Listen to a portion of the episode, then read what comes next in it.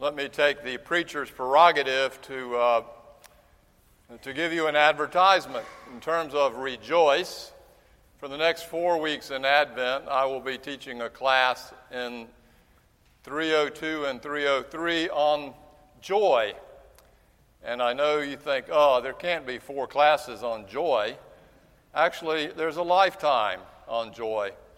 So if that floats your boat, you're entitled to come and meet with us. Not only will it be a class that will be didactic, but it will be experiential as well. So um, if you like, please uh, make your plans. So it's uh, Christ the King Sunday, as they used to say, and I would like to make a case today that we should rename it and call it the Reign of Christ Sunday. And as I finish this sermon, you can decide whether or not that's a valid issue. This morning's text comes to us from the Gospel of John in the 18th chapter. And this passage is usually read to us during Lent or Holy Week, especially. Jesus has been arrested, had been taken to the holy religious leaders in the temple, and they know that they need the Roman okay in order to get Jesus crucified. And so they take Jesus to Pilate, who was the governor of, of that area at the time, in his praetorium, in his office. And this text is the conversation that Jesus and Pilate have. Pilate had been talking to the religious leaders, coming and going in and out. Crucify, they said, and he's trying to find out on what cause. Then Pilate enters again the headquarters and summons Jesus and asked him, Are you king of the Jews? And Jesus says, Do you ask this on your own, or did others tell you about me? Pilate replied, I am not a Jew, am I? Your own nation and the chief priests have handed you over to me. What have you done? Jesus answered, My kingdom is not from this world. If my kingdom were from this world, my followers would be fighting to keep me from being handed over to the Jews. But as it is, my kingdom is not from here. Pilate asked him, So, you are a king? Blasphemous in terms of the Jewish religion and blasphemous in terms of threatening Caesar, the only king. You are a king? And Jesus answers, You say that I am a king. For this I was born, and for this I came into the world to testify to the truth. Everyone who belongs to the truth listens to my voice. Pilate asked him, What is truth? This is the word of the Lord. What is truth indeed? And this story makes clear that it is the prerogative of kings and presidents to ask that question, and in so doing, undermine the very foundations and laws that are meant to provide a common agreement about what's real or not.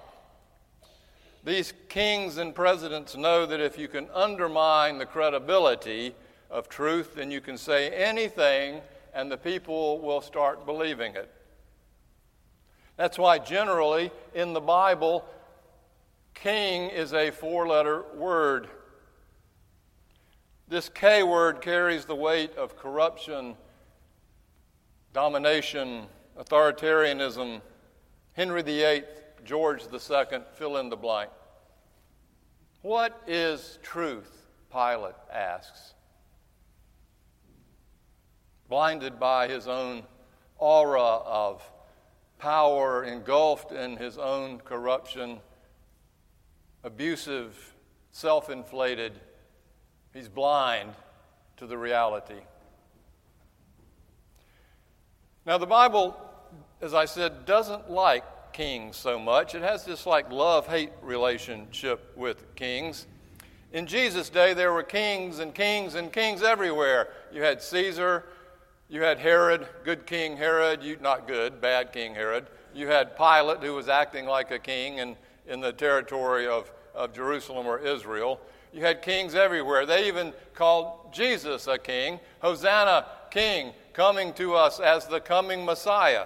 They expected in Jesus' day, the Jews did, that the second coming of David would happen. The second king would come and be much like David, the messianic king to free Israel from Roman domination and captivity.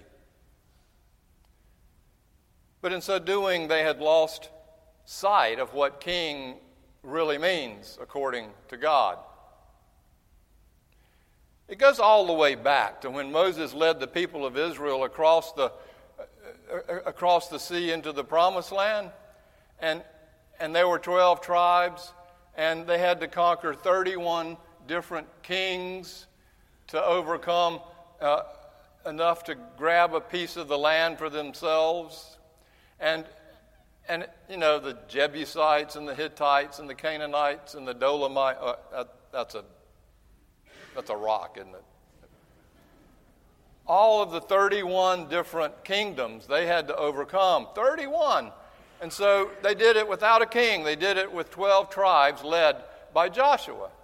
Well, after a while, they settled in, and as tribes tend to do, once you settle in, you start cannibalizing each other. They had a giant 12 tribe family fight, and that contention and argumentativeness and, and fighting continued on and on for the sort of rest of the story for a while until the 12 tribes were saying, We need a king. We need a king to tell us what to do. We need a king to get us straight and solve all of these problems in our lives. They, they, they, wanted a hyper adult because they were not acting like an adult. And they cried and cried. And, and after a while, God finally sends them judges. If you read the book of Judges, Deborah and Samson, book of Judges, not a king. And these judges were meant to be sort of mediators to help process these 12 tribes and the family feuds. But they didn't really work. And if you read the book of Judges, there's like weird stuff going on in the book of Judges. Like one of them gets stabs a king in the throat with a spike, and uh, you have Samson and Delilah. You remember those stories? All these weird stories going on in Judges, and they still didn't have a king. And so they continue to clamor, We want a king. And the book of Judges ends this way I swear to you. In those days, there was no king in Israel, and all the people did what was right in their own eyes. Now, you see, the issue is God was supposed to be the king. And in following God's kingship, the people would do what was right in God's eyes, not what was right in their own eyes. So, 16 uh, year old's parents leave town to go visit relatives and say to him, you're in charge. You need to act like an adult. They're gone for two days. Guaranteed dimes to dollars. There's going to be a party there that everyone ends up coming to, whether invited or not. That's what happens when the adults leave. The people of Israel knew that they needed this strong, patriarchal God, king, to come down and do what God needs to do, and if not that, at least elect some patriarchal, God-like king who can keep us straight. The first king anointed was Samuel. And Samuel lived to a ripe old age, and things went pretty well, except Samuel decided to anoint his own two sons, typical nepotism, as the next kings, and they didn't do so well. And so, bam, kingship didn't turn out so good. And, and so Samuel goes to God and says, Look, they're still voicing for a real king. I'm just a prophet king. They're voicing for a real king. What am I supposed to do? And God says to Samuel, Listen to them. Listen to the people. They have not rejected you, they've rejected me. Now listen to their voice, and only you shall warn them and show them the ways of a king who will rule over them. So Samuel told the people, These will be the ways of the king you want to reign over you. He shall take your sons and put them in chariots and tanks and jets and Humvees and he will appoint for himself generals and admirals of thousands and government workers of thousands to manage the food and the livestock and the implements of war. And he will take your daughters to be concubines and cooks and bakers. He shall take the best of your fields and vineyards. He will take your male and female slaves and your wealth. And on that day you will cry out because of your king, whom you have chosen for yourselves. But the Lord will not answer you on that day. You made your bed, now sleep in it. But the people refused to listen to the voice of Samuel. They said, No, we are determined to have a king over us, that we may be like other nations.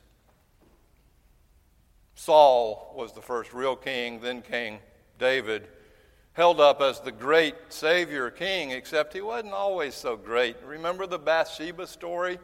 and them sending his Bathsheba's husband Uriah out to do battle, knowing that he would be murdered in the fields. So, when because Bathsheba was expecting and Uriah was not the father, it was in fact David, and so it was the cover up. You remember that story? David had his own issues of domination and control and patriarchy.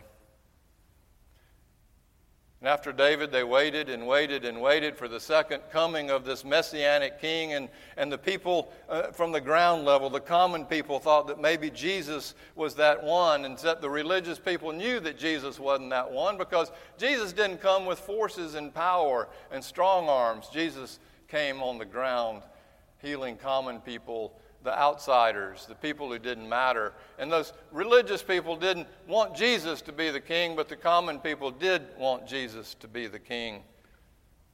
And the authorities were threatened. The Jewish and religious authorities were threatened, and the, and the Roman authorities were threatened because you see, this Jesus, he could create an insurrection. We've got an empire here to handle.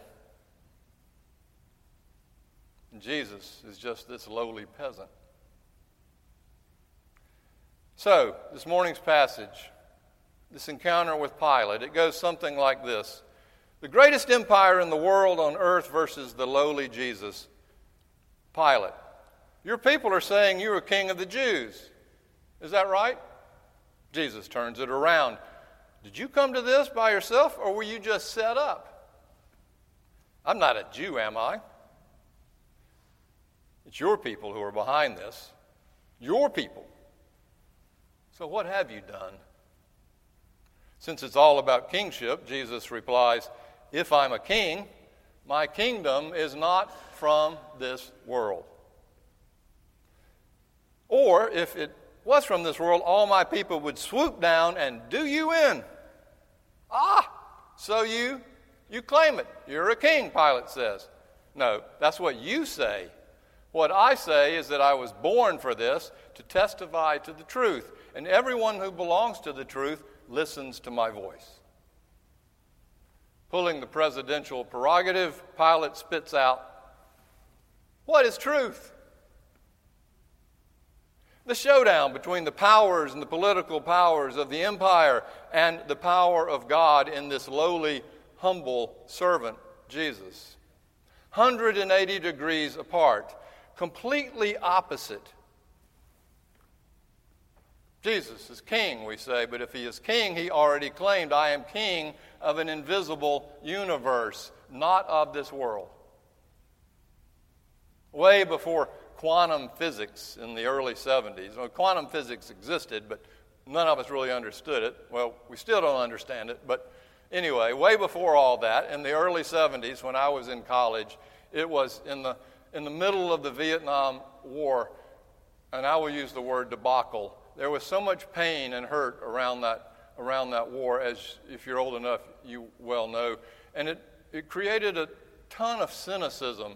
When I was in college, they had student body elections, and normal people ran for president and so forth, but one particular uh, personality, his name was Nile Frank. Ran for not only student body president, but king of the invisible universe.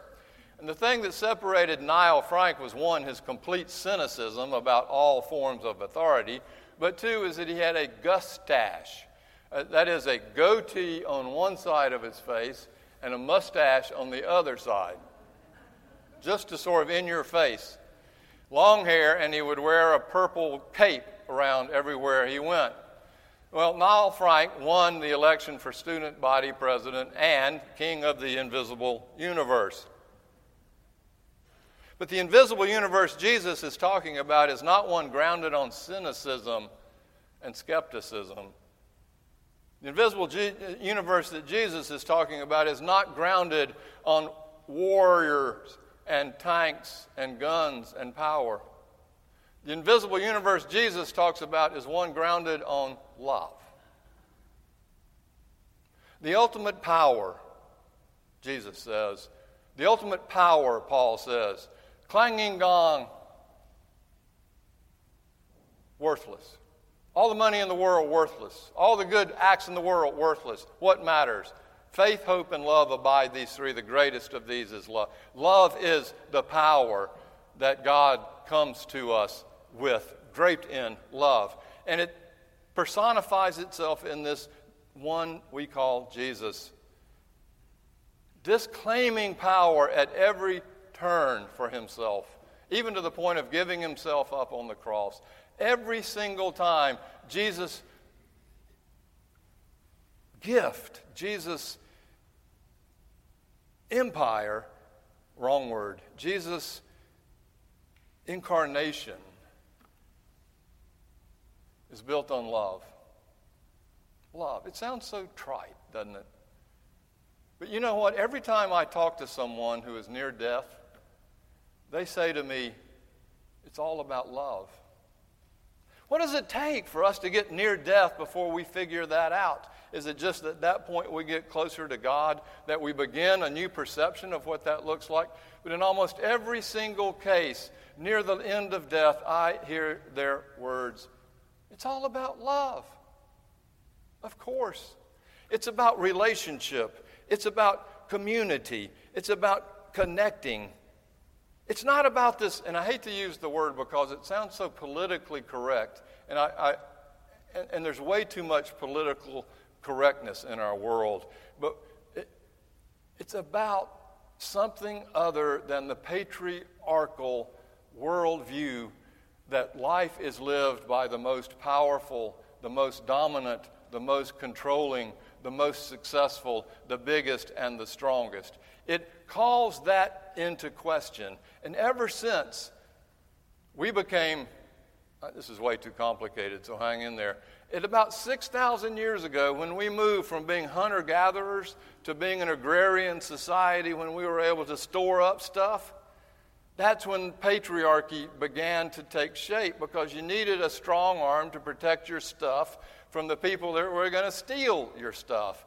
And then later, in about 5,000, the people got a sort of language and, and, a written, and a written language, and they urbanized into a city. And even more, do you need a patriarchal presence and a patriarchal God, a strong God who's going to zap people with lightning to come down because people were going to get your stuff in the urban setting too. And then when the Greeks come along, Aristotle and Plato, philosophers for sure, but when they come along, they build this whole mountain of stuff underneath this patriarchal worldview. Aristotle says men are born with the image of God in them, and women, they have a little bit. It was all about patriarchy. And then the church comes along, and what does it do? It's the same thing apostolic succession. They were all men, they will continue to be men. Constantine comes along and says Christianity is now the world religion. Let's gather all the men and decide what it's going to be like. In the meantime, who's running the show? The women. The women are doing the work. The women are coming from the ground up with no power, while the men sit around and drink tea and issue decrees. The point I'm making is it's time for us to give up on that image of God. That patriarchal, dominant, controlling male presence. I'm not calling for God to be maternal any more than I'm calling for God to be paternal. It's both and and greater than each. What I'm calling for is when we list God up as that male patriarch, he's way in the distance. Cannot relate. Scared of being vulnerable. That's what my father was. Not till the end of his life was my father able to give up that male patriarchal image of what he was supposed to be like in the world and become more real. We men know it. We're all cowardly lions. We all bluster and bluff and bully because we're scared to death. Somebody's going to find out how vulnerable we really are. And this is the whole point of God in Jesus Christ. God makes God's vulnerability real to us in this incarnational presence of Jesus who comes to us to connect, not hierarchical, this way, always present with us. The irony of ironies is that the story, if you follow it to the end, is that, you know, the Jews, the religious leaders, it's not fair to the Jews, the religious leaders knew that they had Jesus. They knew it because they knew Pilate was going to give in for the sake of peace. So Pilate, to get his own sort of king like mockery, decides to have a sign put over Jesus' head when he's crucified that says, King of the Jews. Ha ha ha! King of the this is the King of the Jews. He's on the cross. What a joke. And the religious leaders hated that because they said, No, that's not what he said. We want you to write, He said he was the King of the Jews, which he never said. And Pilate said, What is written is written. And Pilate walked from them and went into his, into his restroom and washed his hands and dried them, no longer having to deal with it because he had made the king's decree. And he knew that he could live his life from then on without having to worry about it, for this has now been taken care of. He's dead and buried. The irony is, Caesar has come and gone. Pilate has come and gone. All of the great kings and patriarchs in all the world has they've come and gone, but the very presence of the resurrected Christ still still, still is the ground upon which all love and all real relationships are built. You cannot do it in love. Love is eternal. Amen.